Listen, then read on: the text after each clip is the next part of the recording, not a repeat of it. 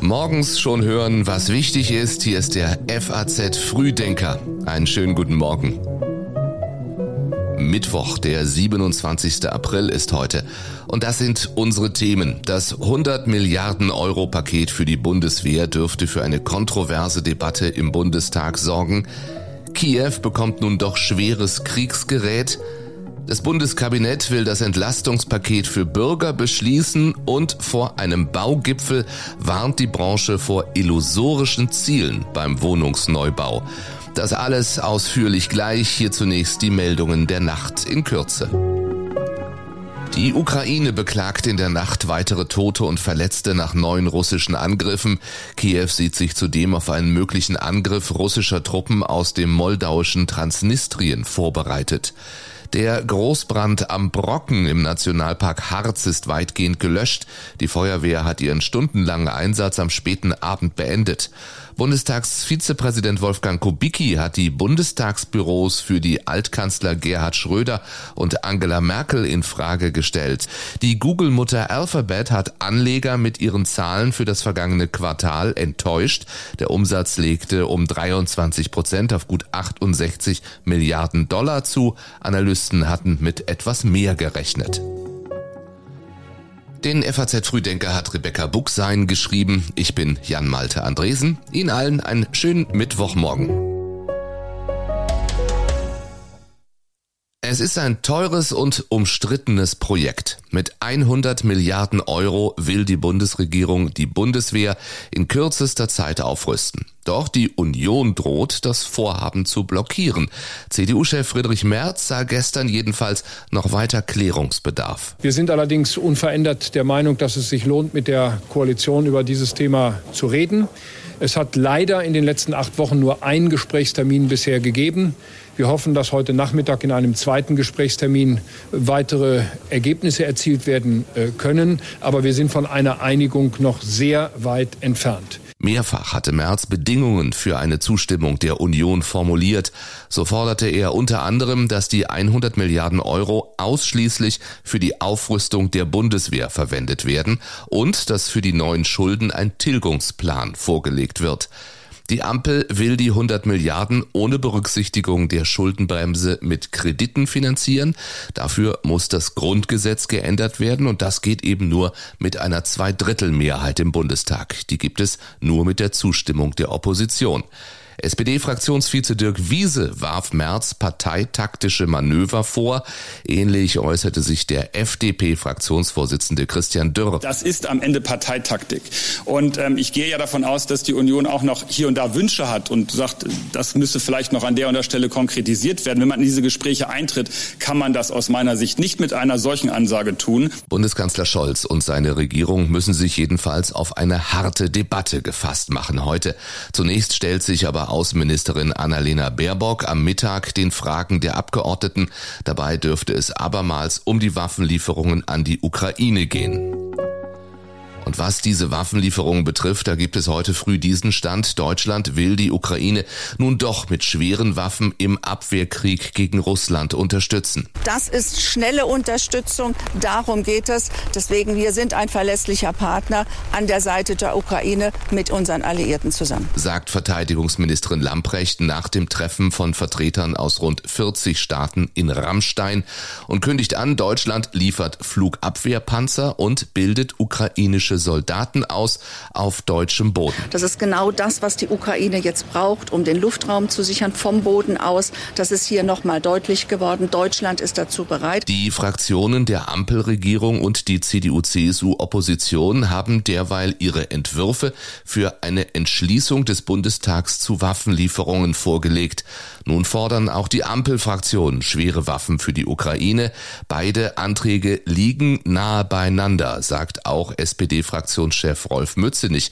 Und weiter? Ich finde, dass äh, eben auch diese Entscheidung äh, der Bundesregierung zusammen mit den Partnern, die getroffen worden sind, verantwortbar äh, sind Es sind schon gepanzerte Fahrzeuge in der Vergangenheit geliefert worden und es werden auch noch wahrscheinlich in Zukunft weitere gepanzerte Fahrzeuge geliefert werden. Und Unionsfraktionschef Merz findet, dass es richtig ist, jetzt auch weitere Waffen in die Ukraine zu liefern und zwar so, wie die Bündnispartner innerhalb der NATO und die Mitgliedstaaten innerhalb der Europäischen Union sich das gemeinsam äh, vorgenommen haben. Hier sollte Deutschland nicht der Bremser bleiben. NATO und EU nennt Friedrich Merz hier. In Rammstein war es gestern quasi eine Mischung aus beidem. Eine neue internationale Kontaktgruppe hat sich da auf Einladung der USA getroffen mit Vertretern aus rund 40 Staaten. Diese Gruppe werde sich künftig monatlich treffen, um Unterstützung zu koordinieren, sagte US-Verteidigungsminister Austin. UN-Generalsekretär Antonio Guterres schlug in Moskau zudem die Bildung einer Kontaktgruppe von UNO, Kiew und Moskau vor zur Lösung humanitärer Probleme in der Ukraine, etwa um die Sicherheit von Fluchtkorridoren zu gewährleisten. Guterres traf sich mit Wladimir Putin, der abermals erklärte, die Kämpfe in Mariupol, die seien beendet. Und noch eine wichtige Entscheidung heute in Berlin. Das Bundeskabinett will das angekündigte milliardenschwere Entlastungspaket beschließen. So soll unter anderem die Energiesteuer auf Kraftstoffe befristet für drei Monate gesenkt werden. Wer Einkommensteuer zahlt, soll einmalig 300 Euro brutto bekommen. Und von Juni an gibt es dann auch das 9 Euro Monatsticket im Nah- und Regionalverkehr. Die Mittel dafür sind im Ergänzungshaushalt eingestellt, den das Kabinett heute ebenfalls beschließen soll. Nach dem Entwurf steigt die Nettokreditaufnahme um fast 40 Milliarden Euro.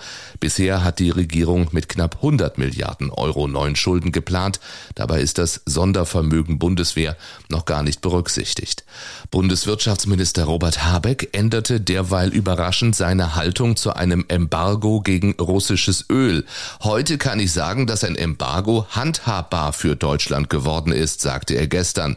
Deutschland könne schon in den kommenden Tagen eine Lösung finden, um schnell ohne russische Öllieferungen auszukommen. Ohne Gas aus Russland muss Polen auskommen, denn Moskau will von heute an alle Lieferungen dorthin stoppen. Der Grund, Polen will Erdgas nicht, wie von Russland gefordert, in Rubel bezahlen. In Warschau reagierte man gelassen, die Wirtschaft sei nicht gefährdet. Wie es um die Wirtschaft in Deutschland steht, das wird heute die Konjunkturprognose zeigen. Erwartet wird, dass die Bundesregierung die Wachstumsprognose des Bruttoinlandsprodukts auf 2,2 Prozent senken wird. Im Januar, also vor Beginn des Ukraine-Kriegs, hatte sie noch mit 3,6 Prozent gerechnet. Zudem steigt die Inflationserwartung. Dem Vernehmen nach geht die Bundesregierung jetzt von einem Preisanstieg von 6,1 Prozent in diesem Jahr aus. Ende Januar betrug die Erwartung noch 3,3 Prozent. Dafür dürften die Steuereinnahmen zumindest vorerst weiter sprudeln, was der teuren Haushaltsplanung der Ampelkoalition natürlich entgegenkommt. Wie genau sich die Einnahmen entwickeln, wird erst im Mai klar sein.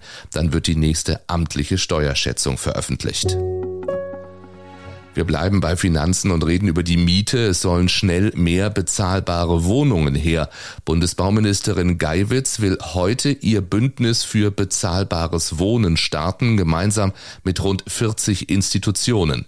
Die Bundesregierung will, dass 400.000 Wohnungen im Jahr gebaut werden. Doch das könnte schwierig werden, warnt der Gesamtverband der deutschen Wohnungswirtschaft. Es ist absolut illusorisch zu glauben, dass diese Zielmarke in diesem und im kommenden Jahr auch nur annähernd erreicht werden kann, sagte Verbandspräsident Axel Gedaschko der FAZ und guckt dabei natürlich auf gestörte Lieferketten und hohe Preise für Baustoffe und Energie. Drastische Worte fand der Hauptverband der deutschen Bauindustrie.